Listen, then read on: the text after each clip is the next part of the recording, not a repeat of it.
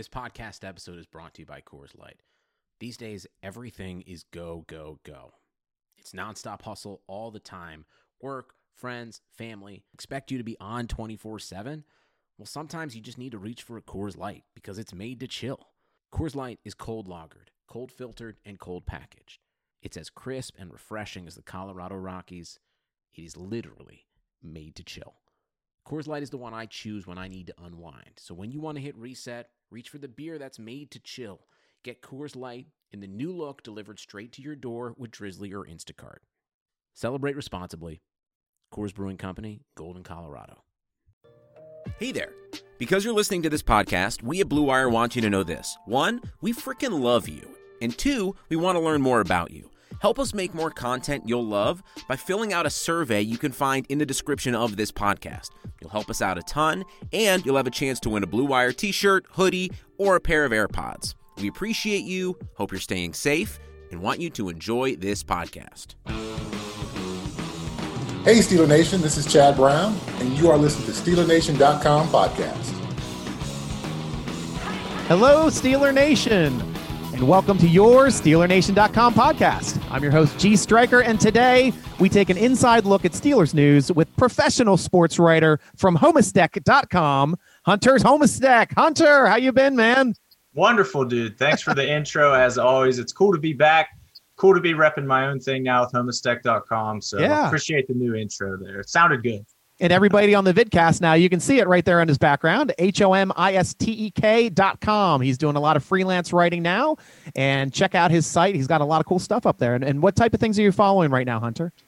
Man, I, it's been a scramble, honestly, since leaving DK Pittsburgh Sports and starting my own thing. So Yeah. right now, I've kind of been following just building my website, getting everything rolling and things of that nature. Been diving into my hobbies a little more with the time off, getting back to cooking and music and a lot of other things that I like. So it's been a bit of a decompression while at the same time kind of recharging for this new version of me and, and my site and my work and everything. So really exciting time, honestly, man. That's great. That's great, man. And um, I guess now we can get into some Steeler news, man. It's been a while since we talk. Uh, most of the people that are familiar with the podcast, obviously, when Hunter and I get together, we can talk about anything ad nauseum for long amounts of time. So Yeah. the off season this is the perfect time for us to get together and just have a lot of fun about Steeler news. And first off today, we just got a tweet in from Diontae Johnson stating he is now a hefty 191.2. He's packed on some pounds a la AB did early in his career. Hunter, what do you have to say about that? I love to see this, man, especially in an off season like this where nothing they couldn't get together. Nothing was mandated. There was no strength and conditioning coordinator breathing down his neck telling him to put on weight. You know, I, I'm sure they exchanged messages and things of that nature, but it wasn't. It was it was up to him. What I love about this is that it shows the will to do that. It shows that Diontae wanted to do this on his own, showed the initiative to get it done, recognized that it needed to happen too. He was obviously one of the smaller receivers on the Steelers for sure, and in the NFL at large. He's on the smaller side that you'd want to see a wide receiver. And while he has a lot of attributes that I think excite both of us, we've talked about Diontae a lot. There's a lot to love about Diontae. He definitely, if there was one knock on him his rookie season, was that he was a little prone to injuries and getting nicked up here and there. Yeah. And, and it made you wonder if that smaller frame would be able to take the abuse of an NFL career. So seeing him put on weight and make an effort to bulk up and, and you know, bolster that area, that deficiency, it's a really good look from him going into year two. And I agree. And I think it's, you know, you take into another perspective. I remember the Steelers always drafted those short, fast receivers, the Dri Archers, the Chris Rainey's at 150 to 160 range, and those guys just can't hold up in the NFL at that weight. Now, I've also got a concern about Hollywood Brown, who's similar weight coming into the lead in the 170s, low 170s, high 160s.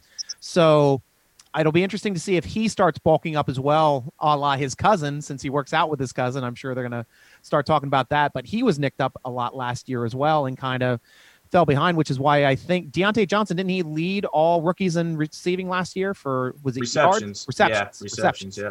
Oh, that's great. Yeah, so hopefully he can definitely build on that and have a bigger frame to build pack that uh, the new uh, receptions onto. So sure. we also got some news from Big Ben over at the Trib. Um, it was. Let me bring up this article quick. Oh, it's on my phone. My gosh, I, am all multimedia it up here. We got YouTube. Got we got Zoom. We got we got the phone here on the trib. So the uh, it was a, an article by Joe Rutter today, and it just came out at 5:40, which is just a few hours ago. And he mentioned that quarterback Ben Roethlisberger admits past addictions to alcohol and pornography. And this was a really, really interesting article going through and just touching base on the fact that he had he kind of fell away from religion in college and all the early success in the NFL kind of took him away from religion. Uh, he has since refound religion within the past three years. I think he's been baptized again and he's very happy with he is spiritually and trying to continue to grow each day spiritually, which is a great thing for Steelers fans to, to, to listen to and hear about because his early part of his career was marred with a lot of off-season problems and problems with alcohol and um, and and those types of things. So it, it to me it's a big positive that he's able to admit these types of things, and it's wonderful as a Steeler fan being able to hear that he's turning himself a lot around. Also, making sure to point to his lovely wife being a big onus for him returning to spirituality as well. So that's a big, big plus for us Ben fans. It is, and it's huge. I love anytime you hear about a human recognizing their deficiencies. You know, we just talked about Diontae in a physical sense, but sometimes in that mental, spiritual sense, it's just as important to grow and, and understand where you're weak and where you need to get better. What I think this is from Ben, especially that shouldn't get discredited, is him stepping up as a leader. That's a huge example to the rest of the guys. For for your franchise quarterback to come out and admit alcohol and pornography addiction in an interview, that's huge, man. You know how guarded these NFL players can be with their issues, especially. Ben's a guy who doesn't do a lot of media in general. So for him to come out and say this is a huge step for him. And I'm sure the other guys in that locker room are taking note of that and being like, that's that's our guy. Like he's stepping out, he's doing that, showing us, hey, it's okay to address this and grow and get better. We're all we all have issues, we all have our faults and I'm, I'm not afraid to address mine. You guys shouldn't be afraid to address yours and, and step them up and, and build on them. So I love seeing that from that on that level from Ben. The over the overall theme there that he talked about, I think, has been present for a long time. So it's not a huge shocker that he has matured to, to Steelers Nation. I think any Steelers fan will understand that sentiment well. So it wasn't a hugely shocking interview, but to hear it laid out in the in that plain of terms was, and it was awesome to hear, in my opinion. Yeah, yeah, it was a great, great moment for all of us to kind of have a reason to rally behind Ben because I know we've discussed this the, in the past as well. Because it every time Ben even comes out with something positive, it tends to be taken by a negative skew by certain Steeler writers, certain national writers. Uh, I don't know if it's a gen- general bias over his past problems, uh, but getting through them and trying to better himself could be the only you know the best possible scenario that could have occurred from all of these prior negative situations. Um, so moving on to the Steelers virtual off season, we've got a neat little video that they threw up uh, discussing pretty much what's going on during the off season, uh, leading with Coach Tomlin. Have, have you had a chance to see that video over at Steelers.com? I honestly haven't seen the video yet, so I- I'm anxious to see this myself. Okay, well, I'm gonna I'm gonna throw it up. We're gonna talk over it uh, because I've got my bullet points, and uh, we're not going to be able to hear the audio. Steeler Nation, if you want to hear it, please go to Steeler Nation. D- Please go to Steelers.com, and um, you'll be able to watch the videos right there. It's called the Steelers Virtual Off Season is the name of the video, and we do have an article for that as well. And let me just make sure. Yeah, Mike Michael Stifler on our site wrote the inside look at the Steelers virtual offseason, which also has a link to this video as well. Nice. I'm just happy you guys have a Stifler on the site. Really, that's awesome. Dude, you, you don't know how happy a striker was to get a Stifler with him. Awesome. Can't wait to get him on the podcast. He'll be Dude, coming the- up soon. The Striker and Stifler show. Come on, beautiful. 99.1 striker and Stifler in the morning. exactly. Oh my god. so here you have uh, Coach Tomlin uh, talking about uh, talking to the team, basically making sure that that you know everybody's got to be in shape. Is was first and foremost what he's uh, the biggest thing that he's trying to tell everyone is like, this is on you. This is the you know the new reality that we live in with COVID nineteen and the uh, coronavirus. So you've got to put in your own time and you got to make sure that when you show up here, you're ready to work so we can just move forward with what we need to do to win football games. So I thought that was a, a pretty impactful, impactful statement to start off with, especially when since he's doing a Zoom call with like hundred people on it, and it's fortunately it's just you and me on ours. yeah, exactly, man. That's this is really cool to see, and, and you see Zach Banner all leaned out there, man. He's looking he's looking oh. good too. That's cool to see. Yeah, uh, Zach. Yeah, go ahead. I was just going to say, I, I, love seeing this. I love that they've given us a glimpse behind the curtain, so to speak, because uh, again, kind of like talking about Ben being reserved, pro yeah. athletes are very reserved in their preparation in general. So it's cool to finally get a little peek behind the curtain and see some of this. Yeah, yeah, it really is. And Zach, what he's doing in the morning at 6 a.m., uh, he's showing up with Matt Feiler and actually his 21 year old brother. And they go out and they hit the the bags and they they do some blocking drills and they show some of it here too. So it's pretty big that he's got his 21 year old brother out there, you know, mixing Absolutely. it up with the adults and the the professionals. Uh, but he seems to be hanging in there. Uh, Zach also was big. He's big on nutrition, and it, the one thing when I interviewed him earlier too, his normal body weight is 400, like mm-hmm. over 400 plus. So right. for him to stay like a, a svelte 360, he's got to watch his weight and he's got to watch what he eats. And the biggest thing for him was sugar. He's like sugar, sugar, sugar. I understand sugar is the biggest thing that keeps weight off of me. So anybody else there trying to lose weight, cut your sugar completely. No cheat. Absolutely. He's like even a cheat day with sugar, it's it ruins it. You can't even you just just give it up. Just give it up if you're trying to lose weight for a few years. Yeah. No, that's that's hundred percent valid, man. I did a, a keto diet a couple years ago. It's basically no carbs and no sugar. It's crazy. Oh, yeah. Oh, crazy yeah. how fast you can you can lose weight doing that kind of thing. Obviously, in these quarantine. And there's times, his brother and, and, him going at it. yeah, yeah, yeah. I know. I put on my COVID nineteen. Yeah, as no well. Doubt. So no doubt. I'm nah, definitely man, look at the scales. he yeah. looks great. This is awesome to see. You can see it in his face a lot, even. Yeah, yeah. yeah. It's it's it's really huge. And he also his his pastime. He loves playing FIFA. Mm-hmm. Uh, online. So he was ranked in the top 519, FIFA 19, and he's learning the new controls for 20. But he's he's working to get ranked now. That's so, hilarious. so that's had, the one thing you like to do in the off season. He had a FIFA belt in his locker all year last year. He had like the FIFA championship belt at his ah, locker. So that's great. Yeah, nobody on the team's going to be able to take it from him if he's ranked worldwide. no, yeah, that, that's a totally different level. Yeah, especially like 500. That's like that's an international game. Like everybody plays FIFA in this world. Yeah. So now we're talking about Eric. You see, he's got his jugs machine. So the big thing for him was he moved from Indi- Indianapolis to Houston and he purchased a ton of workout equipment. He's never had to do this before in the past because he was always able to use team facilities and go to the gym. But now, since he's stuck at home with COVID, he's bought so much workout equipment. He's bought boxing equipment. He bought that great multi use and multi fire jugs machine. So he's really like taking it upon himself to better himself. And he really loves how the players on the Steelers are also helping him out prepare for the season. A lot of times it's a dog eat dog world depending on what your team you're on. But he mm-hmm. said with the Steelers, they're nothing but helpful, helping him out with the playbook and helping him prepare to be the best that he can be. So yeah. that's huge when it, and that's why a lot of people really like the Steelers organization. It can be different than some other cutthroat organizations depending on who your coach is. Sure. That aligns perfectly too with everything we heard from the free agents and rookies last year because when I was covering, you know, rookie OTAs and training camp and everything, of course, those are questions that come up. Mm-hmm. All the new guys were always like, it's unreal how helpful everybody is. There's no yeah. ego. And Minkah Fitzpatrick actually said it best. He said something like, "If if you do have an ego, they work that out of you quickly." Like basically, we put that to an end quickly nice. because there's just no space for that in this locker room. So and e- Ebron, man, I've I cannot wait to actually meet this guy this year and see what he's got yeah. because I've loved his attitude through everything, his social presence, his just demeanor.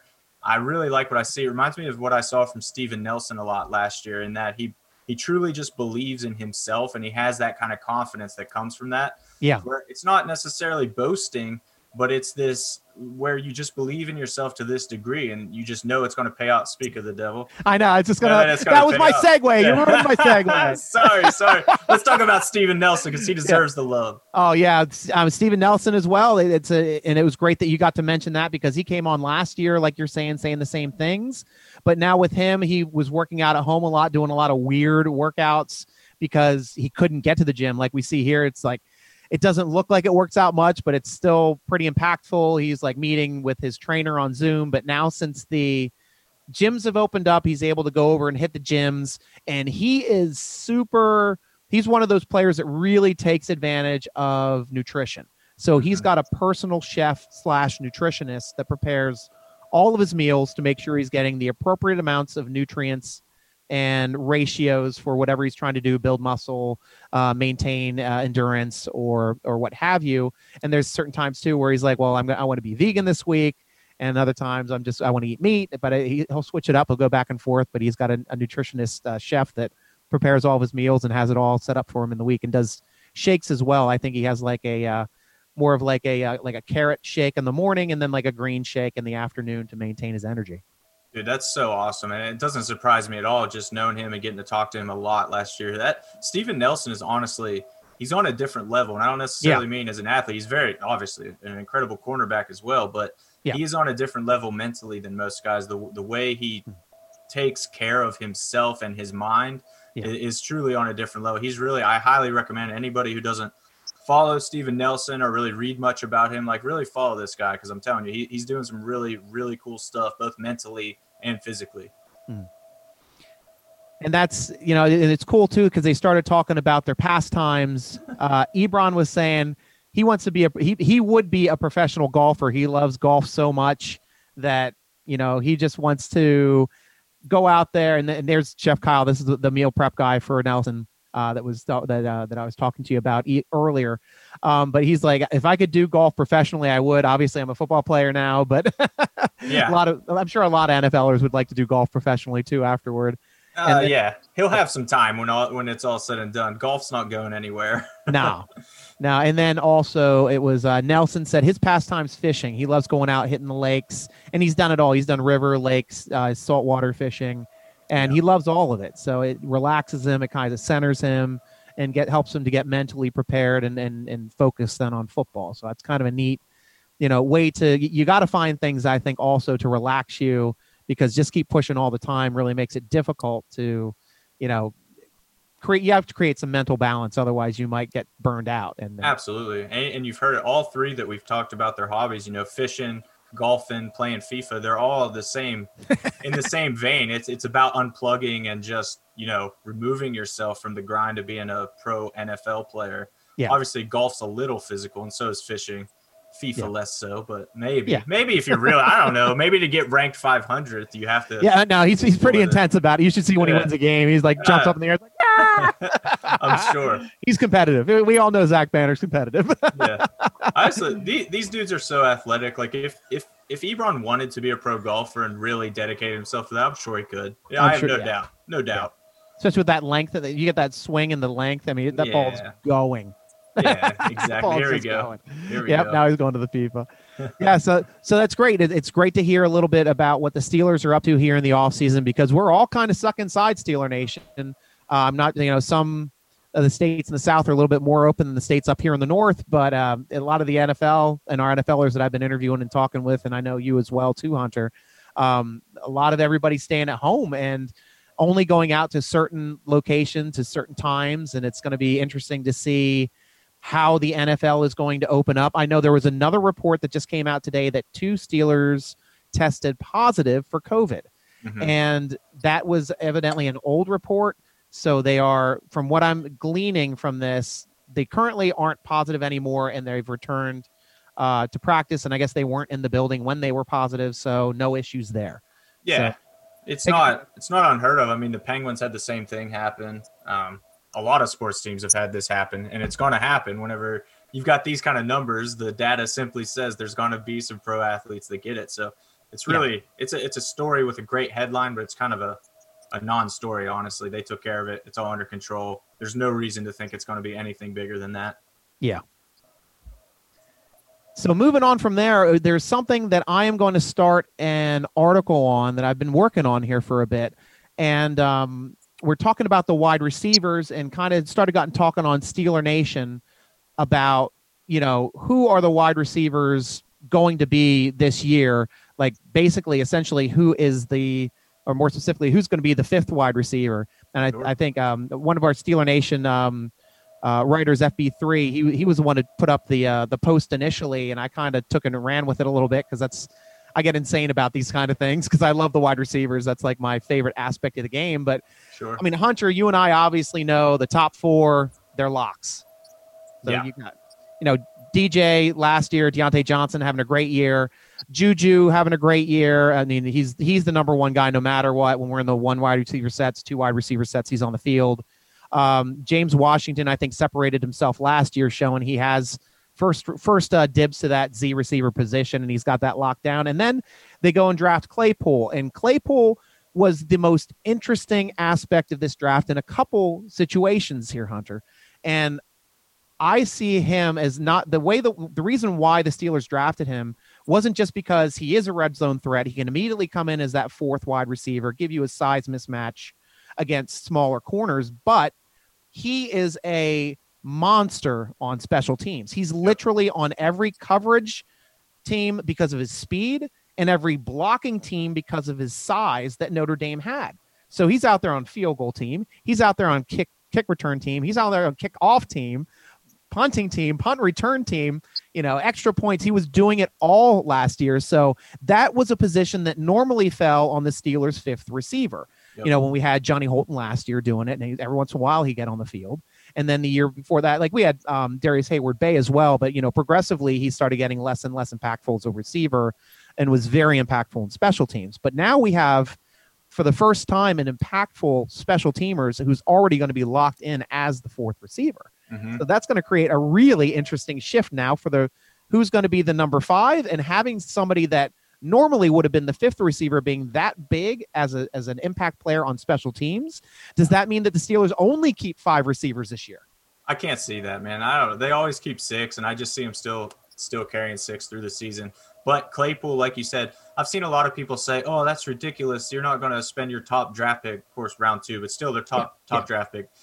You're not going to spend your top draft pick on a special teamer." But it's like, man, you you clearly didn't watch the tape at Notre Dame to see how good a how good he is on special teams. B everything Tomlin and Colbert had to say about him after the draft was we fully intend to use this guy on special teams because we know he's a beast there. And C, this virtual, all these virtual workouts, all the COVID shortened weirdness of this is going to make it easier for him to step into special teams than onto the field as a receiver. So I think there's a lot of things working in the favor of Chase Claypool is definitely going to be a special teamer this year and probably going to be really good at it. And that's a perfect way to keep him on the active roster, keep him involved, get him some reps here and there at receiver, but don't put the weight of the world on his shoulders right away as a rookie. So I think it's going to be perfect. The honestly, the perfect situation for him. There's no reason, no reason at all to rush anything with him. You talk about the other three receivers in front of him, pretty much no worries there in my mind. You know, you know those guys are going to step up and do their job. I, I believe in Juju maybe more than a lot of people do. I know. Oh, he's going to be fine. He was Yeah. he was playing injured last year. I, I don't have And- any problems with him. He's so big and so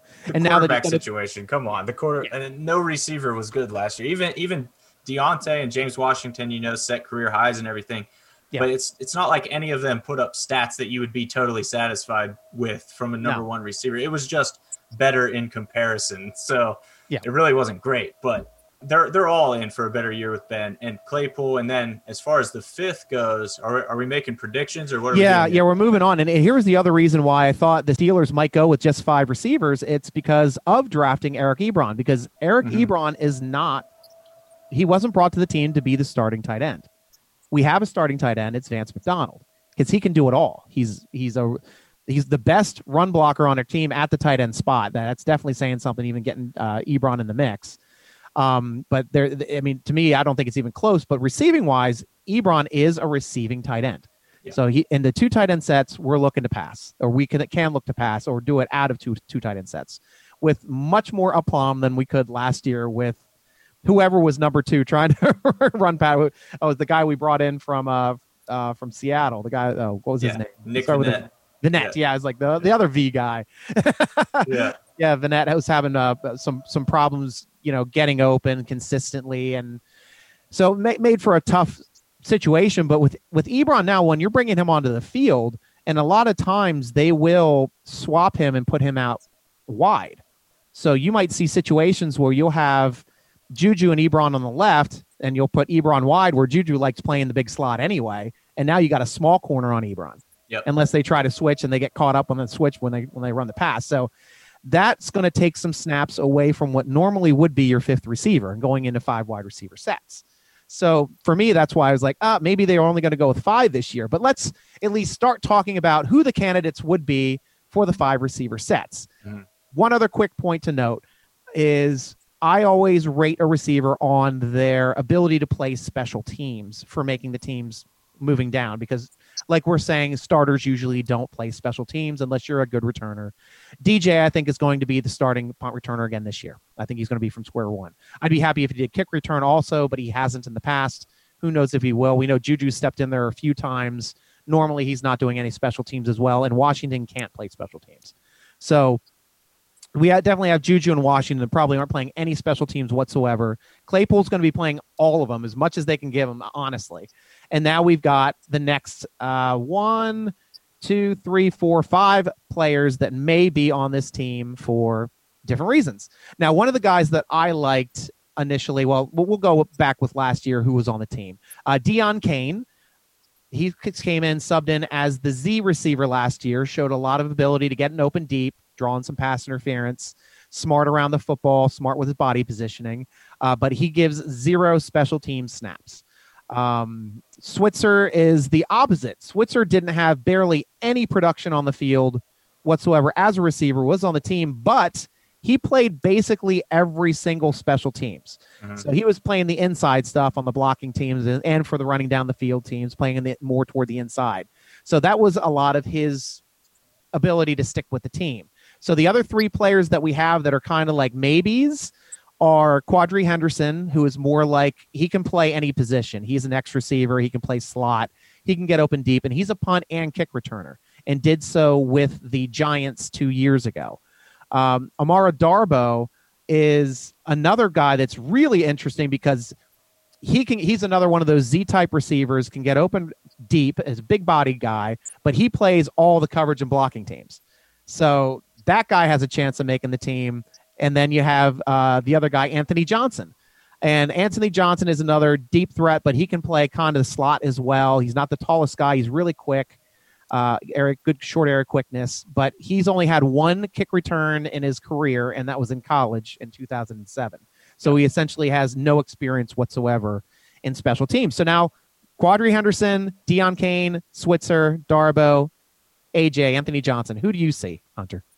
I like Deon Cain first at, at five. I think he's the most of a lock out of those. A, I like what I saw from him on the field and just around the locker room. He seemed to fit in well with everybody. He kind of made a seamless transition. People kind of forget they brought him in as kind of a dart throw mid-season. He just yeah, he just yeah. fit in and got it. So I'm excited to see what happens with him with another year of experience under his belt and a year of knowing the system under his belt. I think he can be not just like uh, you're our fifth receiver, but like he can actually contribute a little bit. I think he's got something to show. And then the sixth, which is going to make everybody super happy, is Switzer to me. Man, I think Switzer is like the most unfairly criticized dude on the Steelers. I understand he's like the whipping post for everybody. He's fun to make fun of and everything, I guess. But he was injured all year. Like he was literally injured all year. And you can't judge a dude who's trying to play injured, trying to play through injuries, who's obviously not at his best he's not a bad player. He's really not bad at all. He's fundamentally sound. He usually doesn't make the mistakes. Hmm. And he was injured. I don't know how else to put it. He was injured. You're judging an injured dude. The year before, I think he was seventh in, in net punt returns, seventh yeah. in the league. It's yeah. not like he's not a bad football player, and you don't make it in the NFL and make a career if you're bad. So the fact that he's hanging around should tell you something. And I know this is kind of the however you want to put it. Ben loves him, and everybody yeah, knows does. Ben loves he him. Does. Ben Ben works with him. In that video, it was what Juju, Conner, and Switzer catching you got it. footballs from from Ben. So yeah, Ben loves the dude, and that means a lot. And I I mean I I just think Switzer has a place on that team. He understands the system. He understands the locker room. He understands what's needed to be a Pittsburgh Steeler and to be a part of that team. I think he's easily the sixth over those those other guys. I mean, Quadree Henderson's the one, especially being he went to college at Pitt. He's got a yeah. lot of local appeal. You know, everybody wants to root for him, and I understand he's a great kick and punt returner. We saw that in college as well, but I just don't see him. He, he's already been with the team in spurts and never really stuck. Mhm. I just don't I just don't see it from him. Switzer just seems to have a leg up in understanding what's needed, what's expected of a professional football player. If one of the other three breaks through, that's great. That simply means they outperform Switzer. Yeah. But in, in my mind, that's that's what it's going to have to be. It's not going to be like, oh, we don't really like Switzer. They're going to have to definitively Mm-hmm. Outplay out. Switzer. Yeah, Yeah. exactly. Yeah, you're right about that. And that is the one player that I could see conceivably giving Deon Cain and Switzer a run for their money, and that is Quadree Henderson. And the reason is because they brought him back multiple times. I mean, he went to the Patriots for a bit. Um, he was with uh, the Giants for a bit, and the Steelers made it a point to bring him back because they like what he brings to the table. And I know that that at least from watching him, he is he's able to play all three wide receiver positions across the line. Switzer's strictly and a, a wide receiver; he's a slot, and uh, uh, Cain is strictly a Z receiver. He's an outside guy going for the deep ball. So that's normally where their impact's going to stay. But I mean, you can have Quadree line up in the slot. You can have Quadree take the number of, of be a possession receiver at the X, like the way DJ is, the way AB was, way Hines Ward was in the same spot. I mean, the Steelers love their X receivers to make sure they keep coming down with footballs. Yeah. So, you know, Quadree does have that type of ability. He just has to prove it. And I know it's going to be a lot tougher on this shortened COVID season because right now you got to give a leg up to Cain and Switz because they've been on the team. They've been training with them. They know the playbook. Uh, yeah, no, Quadree's been in a couple seasons. He's been practice squatted for a year with us as well. So he does know the playbook to an extent, but like we're saying, he really has to break out to earn that next spot. Yeah, man. And just to play devil's advocate real quick, I don't know that I even necessarily believe this, but just something to to think about is you mentioned Henderson's versatility. I could say that that's going to work against him because he's not he's not elite at any one thing. Deon Cain is elite at just stretching the field and going Yeah. deep. That's he does that extremely well. Ryan Switzer is okay. He's maybe not an elite slot receiver, but he's got that down, and that is definitely his thing. They can trust him in that role, and they can understand. Okay, Switz got the slot down. Quadree is like okay at all of them.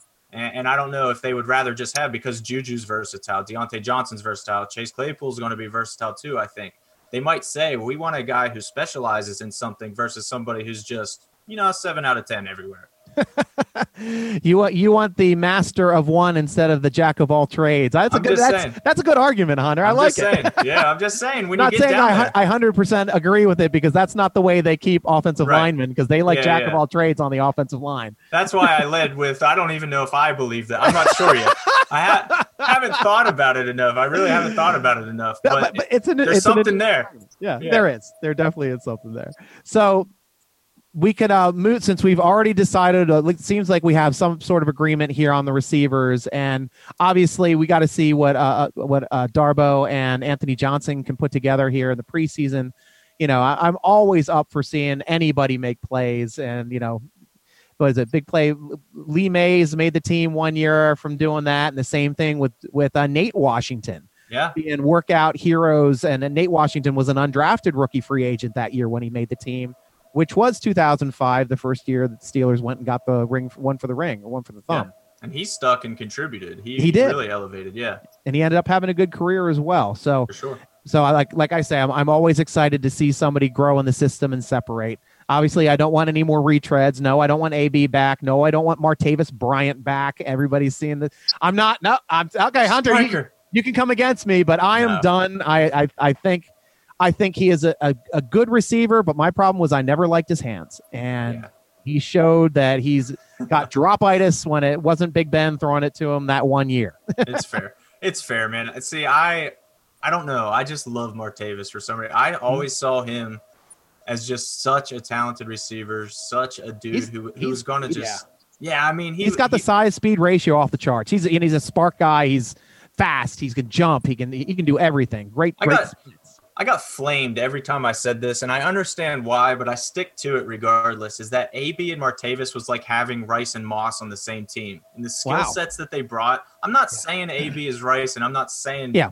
Martavis is Moss, but I'm saying that that skill set and that ability to change the game in the ways that Rice and Moss did, they each mm-hmm. had that ability, and man, just Yeah. having them both was so lethal. It's a shame one of the great injustices of being a Steelers fan is not seeing them together more often because Yeah. that really, really could have been special.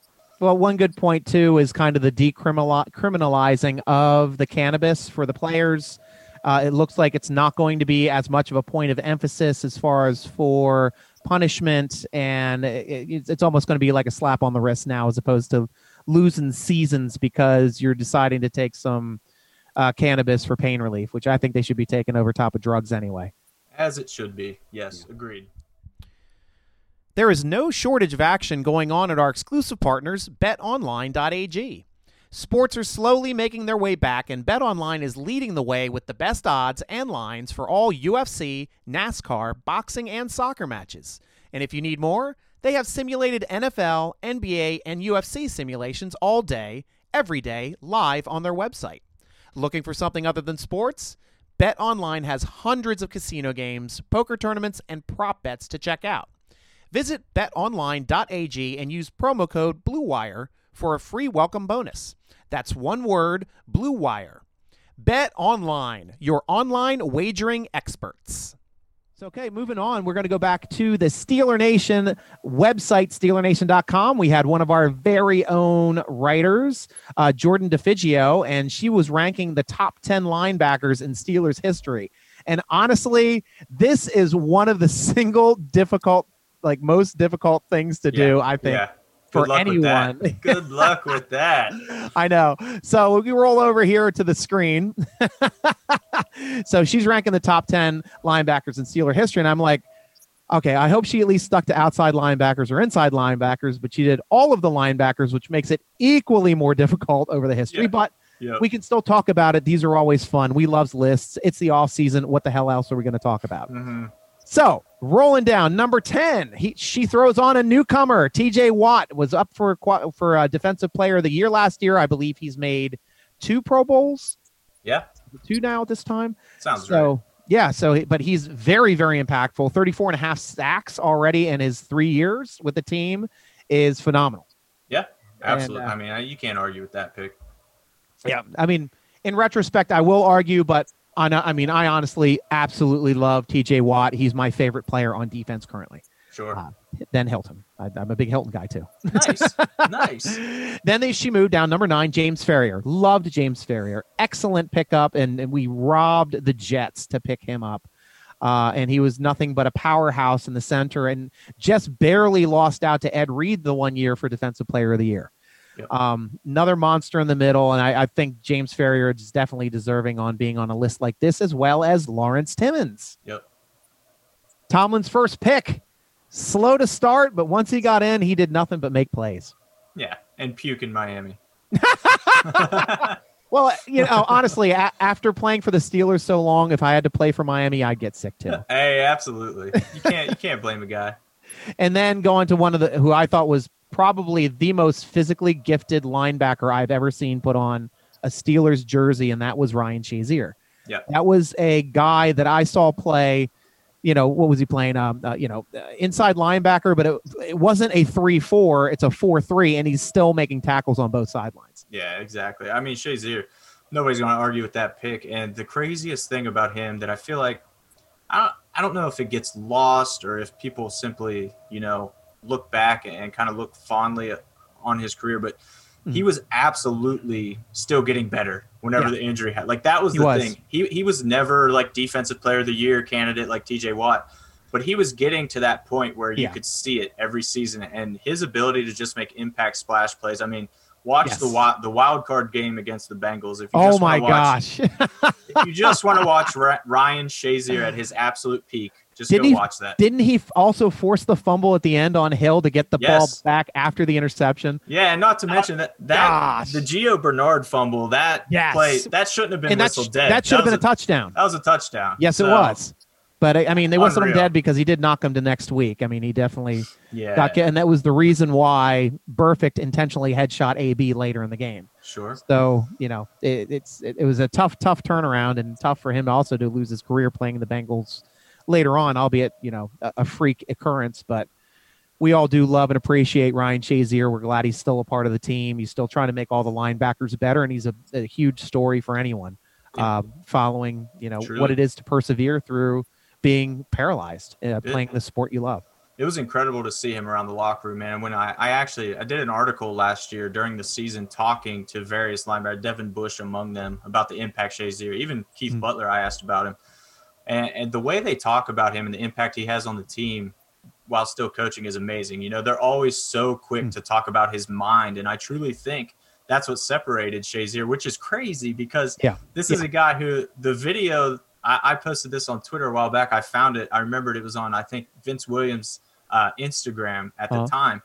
It was a foot race between Shazier, uh, Markus Wheaton, AB, and one more receiver. I can't remember the the, the fourth receiver, but Shazier won the race.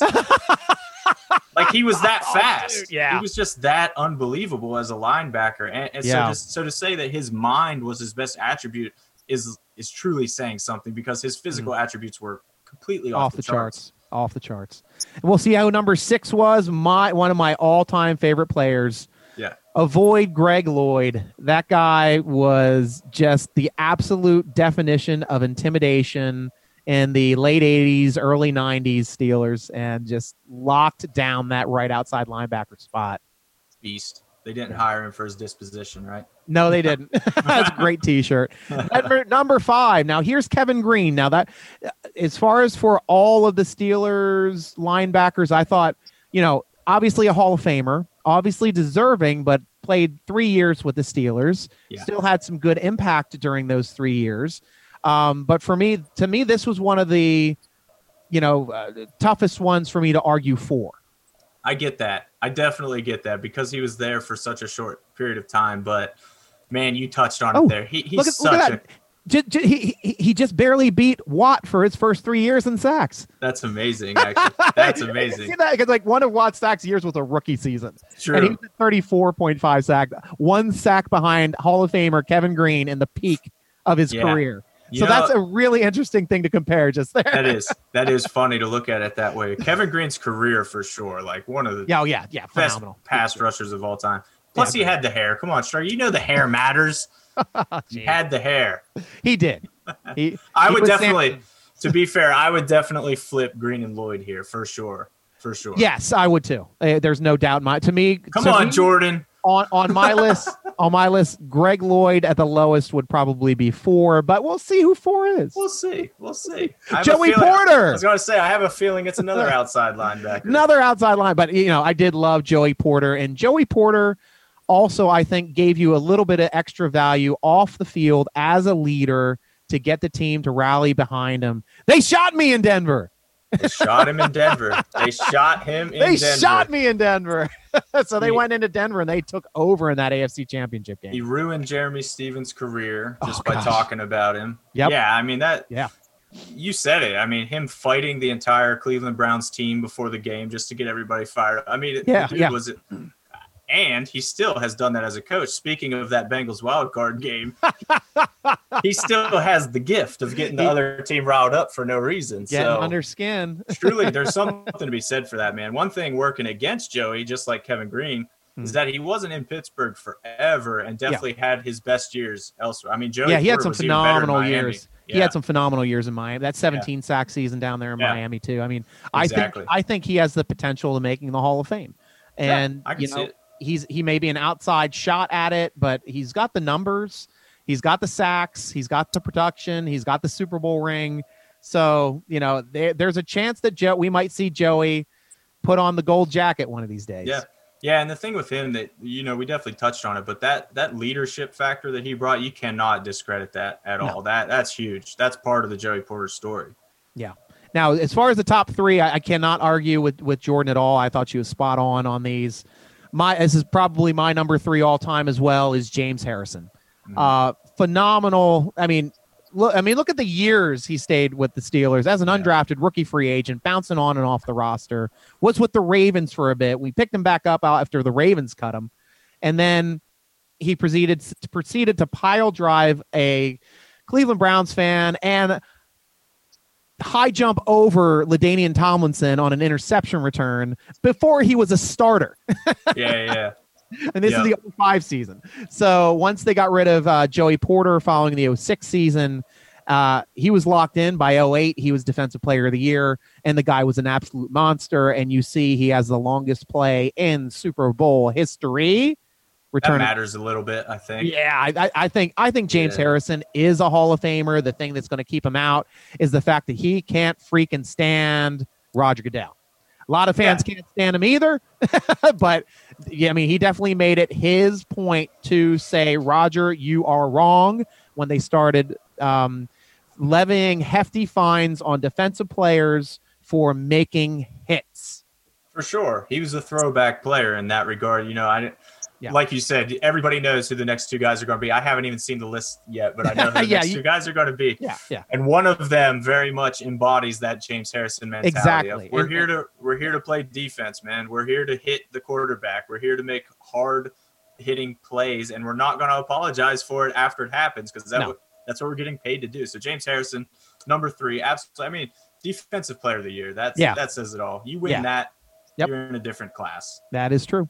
Number two, another Hall of Famer, Jack Ham out of Penn State. Ooh. Linebacker, you. Oh, th- this one take you from surprise. Yes, I Hey, thought. I know, I know. We're gonna have a good talk after this. Oh, I thought they would be flipped. yeah, yeah. No, it's it's uh, yep. Linebacker, you. They're going with Ham, and uh, obviously he was the tackle machine. He did all the ugly stuff there in the center for the steel curtain. He brought everybody to the ground. Nobody could get past past this guy. So, you know, ending his career, a lot of forced fumbles, a lot of interceptions too. I mean, this 32 interceptions is a lot of interceptions for an There inside linebacker. Actually, technically, technically yeah. he was an outside linebacker. He was. That's what sets That's him it. apart, though, man. His coverage was so far ahead of his time. Jack Ham is one linebacker who I truly feel could transition into the modern game. Yeah. Not not miss a beat at all. He Yeah. he he was so cerebral, so smart, Mhm. never in the wrong spot, always Mhm. making the right play. You think about those the steel curtain defenses, those defenses of the 70s. Jack Ham is not the first guy you think of. Yeah. But man, you have a hard time convincing me that he wasn't the second best. Everybody knows Joe Greene was the best. Yeah, He was the second best on that defense to me. And, and now we have the number one linebacker, according to Jordan DeFigio, SteelerNation.com. And Steeler history, the number one linebacker, of course, is Jack Lambert. Boom. There's, that's I no mean, question. come on, Uh, that's come that's on. a home run. I love it. Uh, Jack Lambert for sure. Like like I said, I, I would flip Lambert and him truly, just in terms Wow. of, of better linebacker. But Wow, nice. That, and if and I you want to if you want to go all Joey Porter on it and include off the field intangibles, intimidation, what Yeah. he represented for the team, Jack Lambert is the guy. He was the scariest guy on the defense. Yep. No doubt. and that Yeah. made Yeah, it looked like a vampire. No teeth. Just and that kind of built onto that that Steeler pride for having intimidating linebackers. You had Lambert, and you went down through Lloyd, and you went down through Porter and Harrison, Yep. just to have these guys that. And now you're starting to get Watt doing it. I Yeah. mean, Watt's doing it more with his play. He's not much of a talker, and really, Lambert wasn't a talker. He'd just do something if he saw something that he didn't like. for sure. For sure. The the Cliff Harris, the mm-hmm. Super Bowl 10 Yeah. moment where Cliff Cliff Harris patting Roy Gerela on the head and Lambert Yeah. throws him down. Oh my Yep. goodness. That's, That's one of the best moments in Steelers history, in my opinion. And it changes the game, truly. I mean, if you watch that game, the momentum shifted right then. Yeah. Yeah, so so to me, I think this is an interesting list. As as Steeler fans, I know we can argue a lot of things, but there was one Steeler linebacker that I was disappointed was not on the top ten, and that Ah, was I can guess. Can I guess? old school guy. Yeah, go ahead. oh, never mind. You said old old school. well, you- well, I, I, well, I want to get to yours too okay. because I'm Ah, sure I'm sure you've got a good one too. sure. But the one I'm going to touch base on is Andy Russell. all right, all right, And fair. that that guy was the lockdown linebacker, you know, right before the Steelers became the powerhouse. yep. I mean, he was he was steel. That man was Pittsburgh steel. And um, with his la- longevity being on the team, I'd have him above. Um, that's why I'd have him above somebody like like Kevin Greene. It's why I'd have him above Watt right now. You know, I, I think by the time Watts finishes his career, he might be a top three. Who knows? sure. I mean, he this this guy is seems to want to be getting better and better and better every year, and he can kind of do everything as it is right now, but he's still trying to get better. Yeah. And uh, I'm, I'm just really excited to see how he continues to grow and improve not only himself but the team in general. for sure. So- I'm really big. I'm really big on Devin Bush too. To yeah, Yes, I mean, you can't see what he project can one year, do. but yeah, there there's a chance. Absolutely, the talent's there. Yeah, Yeah. yeah. So who was the person? Who was the linebacker that Hunter Homistek was thinking about? I thought you were going to go Levon Kirkland on me. yep, that's a good one as well. Levon Kirkland for sure. I see. That's why I have a problem with like inside linebackers and outside linebackers because Levon, Captain Kirk, you've got to include as well. Yeah, and there's another guy, and I only know of him honestly because I did a, I was on a Locked On Steelers podcast and did a little exercise, kind of similar, where we picked like our all-time Steelers linebackers. So I really hmm. dug into the history. In the '80s, Mike Merriweather. No, man, he was a monster. and three-time All-Pro. Yeah, just like but for those Steelers teams that nobody cared about, so Yeah. nobody's ever really heard of him. But man, Mike Merriweather's career absolutely worth looking into. You could you could easily make the case he deserves to be on that list. But I'll say you normally see a top ten list and like four of the picks you have big problems with. You know, Jordan did a great job on that. Man, that list is pretty bulletproof, honestly. yeah, yeah. It's a good list. Obviously, we can argue up and down The order, the order, yeah, the ten- order, and we, we can say maybe this person or that person, but yeah, she's solid. We love having her on board, and she's one of our uh, one of our new up and coming writers, and we've got a bunch of them. We got a bunch of great writers uh, that have added to the teams, and I got um, one more list. I think that we should we should go through pretty quickly uh, because it just came out this week, and it was from John Walker, and he ranked the top ten cornerbacks all time on this Ooh, now, to me, I, I think that this is a this is an easier ranking be, just because there aren't as many great cornerbacks as there are great linebackers. sure, sure. I mean, I I agree. mean, look at us. We can argue down to 15, 16, 17 on this. absolutely on linebackers. And say any of them could have been top teners. Mhm. So I'll roll us over here to the top 10 uh, cornerbacks by John Walker, SteelerNation.com. You can come on over to the page. Make sure you jump on too. If you don't agree with these guys, make sure you comment and you give them hell. You let them know what you think. Definitely. Now, what's what's the internet for if it's not to disagree with lists? I don't know. I mean, During COVID, that's all I'm doing. right, exactly. We'll go to my screen here. Up, wrong screen. I'll stop sharing the main screen and I'll start sharing the screen I want to share. All right. See, I'm running my own green room as well, guys. Sorry about that. He does Yeah, it here- all. here we Striker go. does it all. Yep. Running the switcher, running everything. So, number 10 on the list, Chad Scott. A Yeah. guy who was on this uh, the, the team for a very long time, missed just missed out on playing. His, his career was sandwiched between two Super Bowl appearances in 95 and 2005, but he was a solid, solid uh, cornerback, good defender, um, and was pretty much solid right off of the bat. And he, uh, when he was drafted right out of Maryland. Yeah, he was always good. Never great by my recollection, but always good. And a first round pick got a little extra heat because of that, if Yeah. my recollection serves. Kind of Yeah, had the, always. the Terrell Edmunds syndrome to a, to a degree where people hold that first round grade over your head. And even though you're performing fine, maybe not lighting it up completely, but doing okay, Yeah. they're always going to hold it against you to a degree here in Pittsburgh. Yeah, that's true. So, But he, number- he, he did beat out Artie Burns for that 10 spot, though. So I don't think Artie Burns is in the top 50. Moving along. Number nine, Joe Haden. Now, I thought this was an, like, I definitely agree. Joe Haden is a top 10 Pittsburgh Steeler cornerback, hands down. Like, no question about it. Yep. I was surprised he was this low on the list. I agree with you. I cannot believe he just popped up at number nine. In my head, I'm trying to put together the list in my head as I see Yeah. it. You know, one, two are very easy. I Easy, think the, yeah. the order of one, two is going to be fun for me to see. One, two, three, actually. Yeah. Yeah. Yeah, yeah, yeah. Oh, yeah, three, two. Sorry. Yeah. Man, I, No, it's it's up, how I forget? but yeah, Joe Joe Haden after that is on that next tier to me as far as being, you know, a Pro Bowler, yeah. all pro consideration at times in his Yep. career. Steelers haven't had a, ton of cornerbacks in that realm. So No. I could I could see I'm anxious to see who's next. Yeah, and and honestly, I can see Joe Haden moving his way up the spots in the years to come as well, as far as for Steeler Nation. he, he's getting older, but he's not slowing down. He's so, not. So He's who improved. knows? Yeah, I mean, if he keeps doing what he's doing, there's no doubt he's gonna work his way up. and number eight on the list is Big Play Willie Gay. Yeah, I loved it. I mean, that guy could just return touchdowns. He was kind of a lot of the times he came in as the extra uh, corner, but then when he was actually brought in as the outside starter, he did a fine job. He left the team for a few years. Did he go to You go to Arizona and then come back. It seems like everybody goes to Arizona and comes back. What they do, Bryant McFadden. Bryant as well, McFadden yeah. definitely did that. Yeah. That's what I was thinking about. Yep. yeah. but whoever, sure. where, wherever Willie Gay came, he came back and he had a lot of fun here in, in, in Pittsburgh. And He was awesome. Meant a lot Yeah. to the team. Obviously, they bring him back as an assistant coach.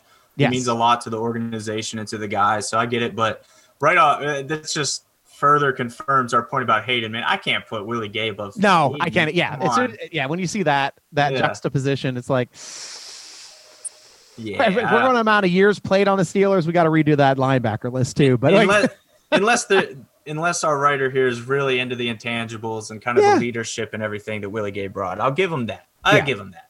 okay, so rolling down, Des- Deshea Townsend. Okay. 1998 to 09. Had a long career. He was another one of those guys that was for the longest time just hanging on the roster as like that third cornerback that came in for three wide receiver sets. Uh, and then didn't really become a full-time starter until his last few years, one of them being a Super Bowl season. Sure. He was another guy very much Chad Scottish to me in Yeah. that you, you never remember him being elite, but you also never remember him making the huge costly mistakes. He, he Yeah. was good. He was Yeah. He was fine and he was a vital piece, like you said, of those Super Bowl runs for sure. Mhm. Um, I'll never forget I was at the Steelers Cowboys game in Heinz Field where Deshea Oh. had the had the pick six at the end. So I'll never forget back. that. Yeah, Deshea had his moments for sure. This is I'm fine with him at number seven. Yes. Definitely fine with him on the list. Oh, Number six, here's here's a guy that a lot of Steeler fans might have forgotten. Yeah. And that's oh, absolutely. that's JT Thomas. He was solidly locking down the other side of the field for the Steeler curtain defense. Yeah. And another guy that puts up, you know, great stats, but obviously it's t- uh, for a defense that was that dominant with that many dominant players, not all of them can be alpha dogs. But Yep. JT Thomas was an excellent, excellent corner. Yeah, I mean, geez, you saw how long it took Donnie Shell to get into the Hall of Fame Yeah. because of how littered it, it already is with those 70s teams.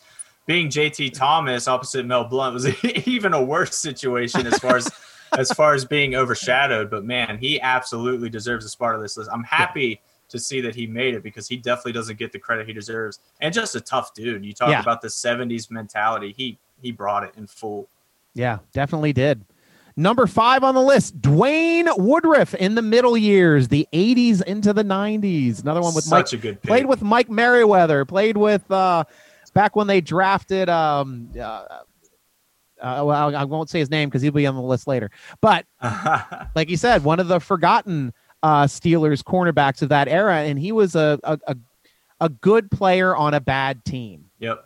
Oh, absolutely. He he was incredible. Again, just like Mike Merriweather, I'm actually I'm doubly glad I brought him up now because the listeners need to go look at Dwayne Woodruff as well from those Yeah. same teams because th- they were the two guys who really stand out in that era who don't get any love at all. And as my ex colleague at DK Pittsburgh Sports informed me, Chris Mhm. Carter, Dwayne Woodruff is also a judge. So you want to talk about just really? super intelligent dude as well, who, who is just this interesting character outside of football. Dwayne Woodruff is kind of the man. Like like if you look into this guy, you're gonna you're gonna love him. You just are. Wow. Oh yeah, because I, I that's the this is the era I grew up in. So this is when I started being a football player with, you know, Jerry Olsavsky playing there with Merriweather, and you had Abercrombie, and you had Mark Nice. Malone, and Very nice. and Louis Lipps was actually the high point of those teams back then. But I mean, Yeah, yeah.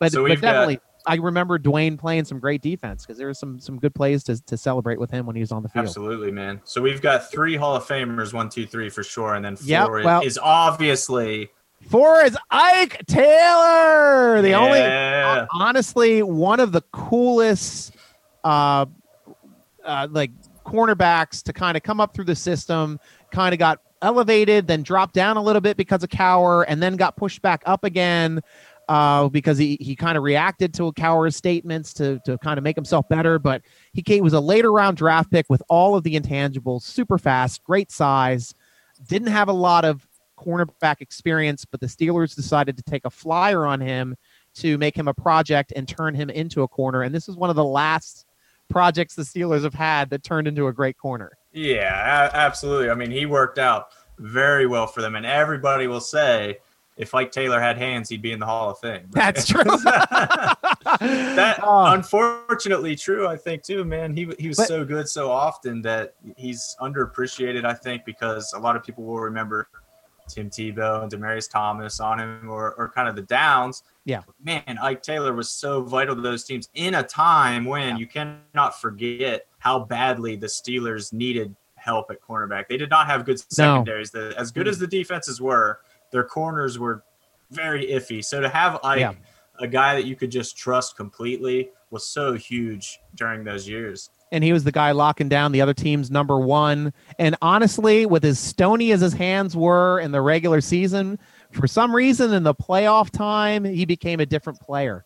Big That's the- interception in that 05 Super Bowl to take a, a would be uh, points off of the board for Seattle when they were in the red zone, run it back the other way, you know, get clipped Yep. by Hasselbeck. And that was a, that was a big play. Then that's a big play that I remember from him. And, and there was also some other inter- interceptions in other divisional games that were big parts of getting the Steelers past and into those other rounds. So he was kind of it was like showed more of himself and really stepped up his game in the playoffs to actually catch the football. Sure, man. There's something to be said for that. I mean, you can talk about the clutch gene or the clutch factor, or however Yeah. you want to put it. Ike had that and would step up when his team needed him.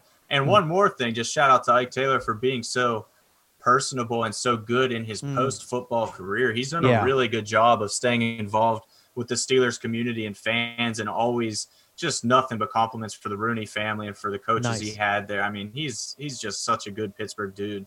Mm, swagging. Yeah.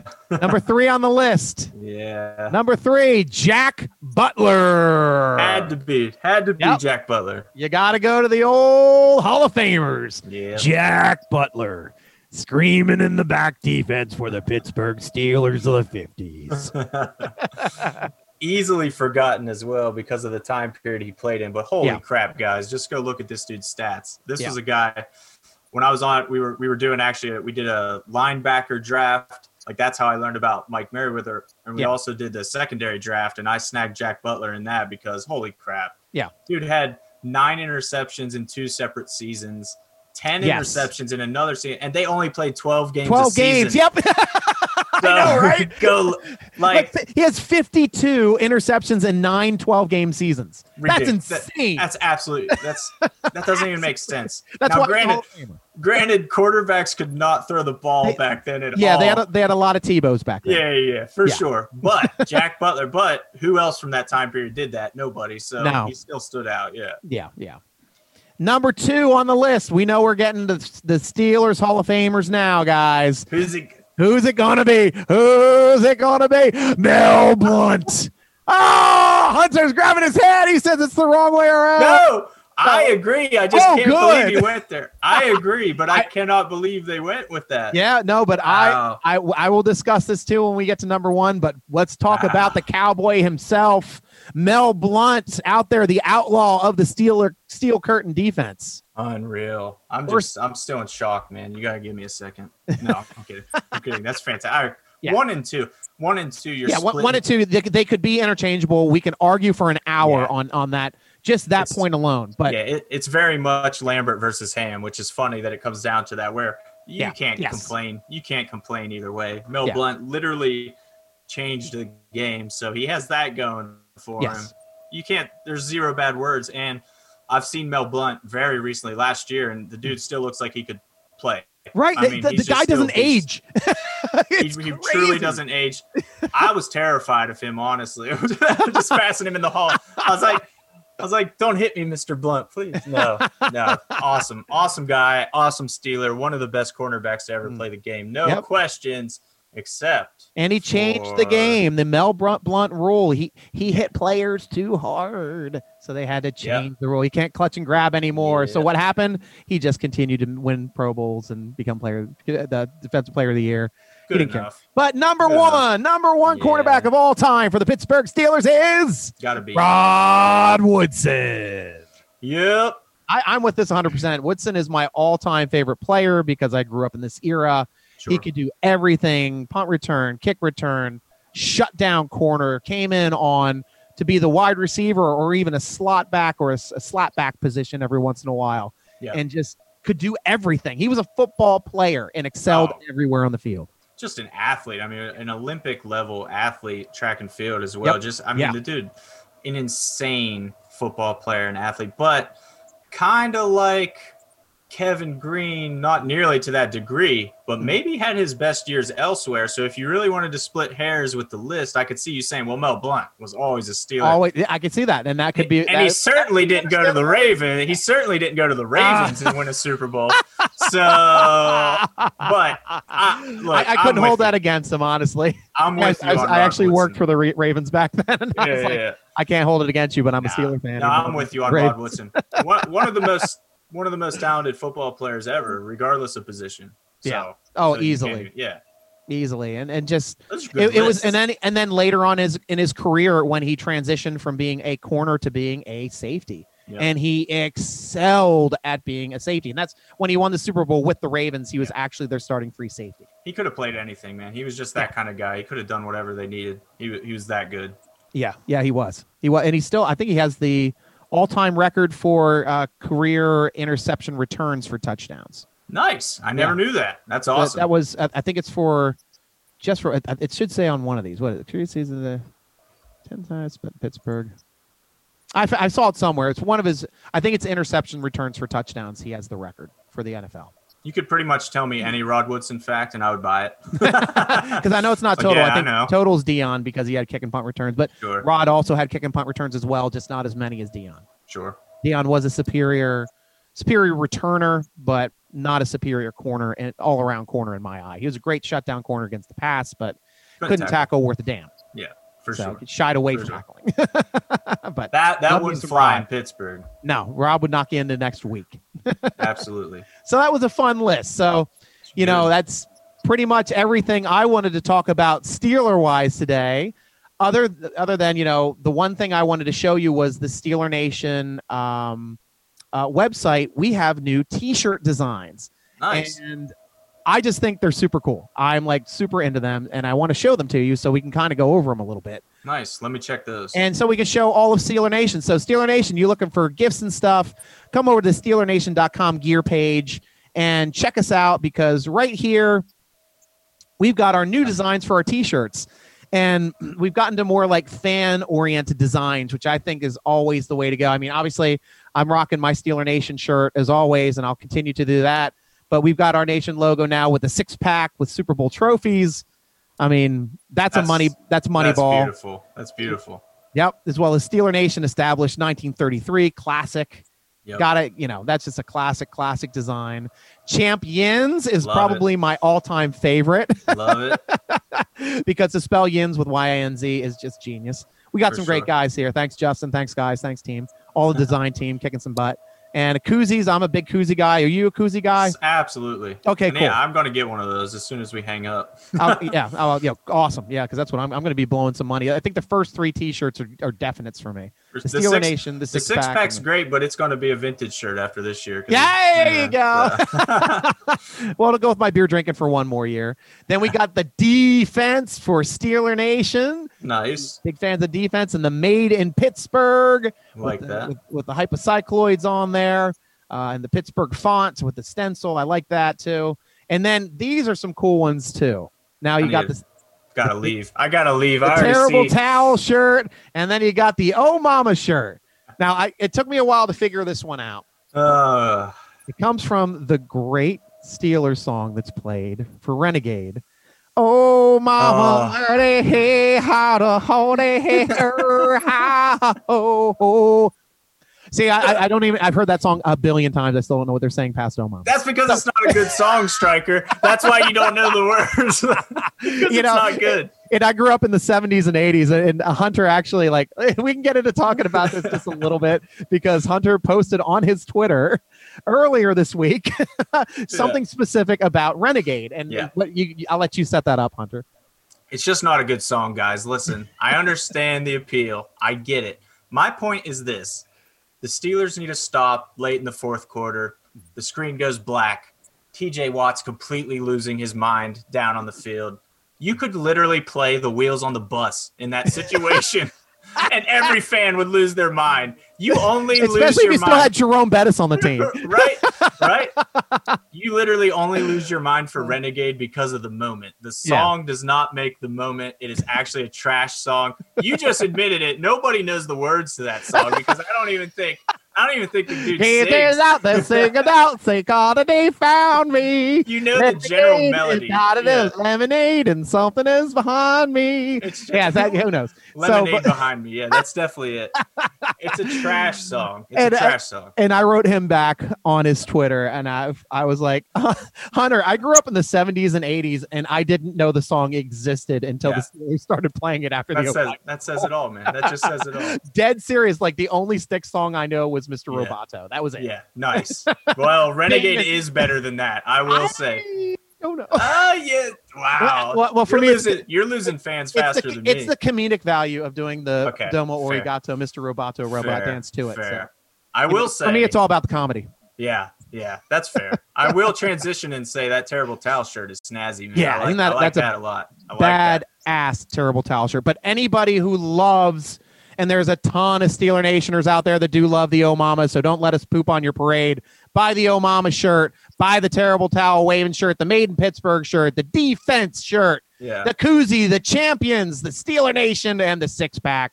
And thanks a lot for at least showing us and, and, and checking out a little bit of the gear page because we know we just had Father's Day. I'm getting my wife to actually grab me a couple more of those. Like all my money that I'm making just basically goes to Steelers apparel so I can wear it on these vidcasts. It's it's a reasonable transition, my friend. That's a good way to spend your money. it is. so everybody, hey, Hunter, anytime you and I get together, it's just two friends hanging out, having a blast, talking Steelers, and I could For do this sure. all night with you. So thanks sure, again man. for joining us again. And Thanks for having me, dude. Dude. It, it was awesome to be back. The lists were great. Let's do some more lists next time. I'm a big list guy. nice, good because Yeah. the, uh, the the the writers I'm on the thread, they're putting together some lists. I think they're doing defensive linemen next. So I'll have you back on, and we'll talk about some more lists coming up here soon, and we'll, right.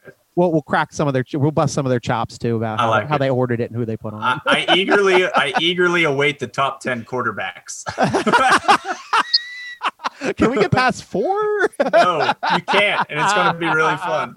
we got four and then Duck Hodges. Okay. So, so Steeler fans, you've got to follow Hunter Homistek on his website, homistek.com. That's H O M I S T E K.com. Check out all of his freelance writing. Check him out on Twitter. And we got the Instagram at Hunter A Homistek. That's H U N T E R A H O M I S T E K. And super fun. I, I follow my chop. I, I bust his chops all the time on, on, on Twitter as well. It's a lot of fun. It's a good time. Yeah, come out, come out, and bust my chops. If you buy the Renegade, the Oh Mama shirt, try it on and tag me in it. Rub yeah, it in my take a face. picture and tag it. Yeah, and say you're Yeah. wrong, Hunter. You're so sure. wrong. I accept this. I accept this burden. Let's do it. uh, hey, Steeler fans, come on over to SteelerNation.com for the best football forum on the internet. Tweet us at Steeler Nation, Instagram us at SteelerNation.com. Follow the podcast at underscore SN podcast and follow me at SN Striker. That's Striker with a Y. Thanks for joining us on the SteelerNation.com podcast. I am your host, G Striker, with Hunter Homistek, rooting along with you as always. Go Steelers!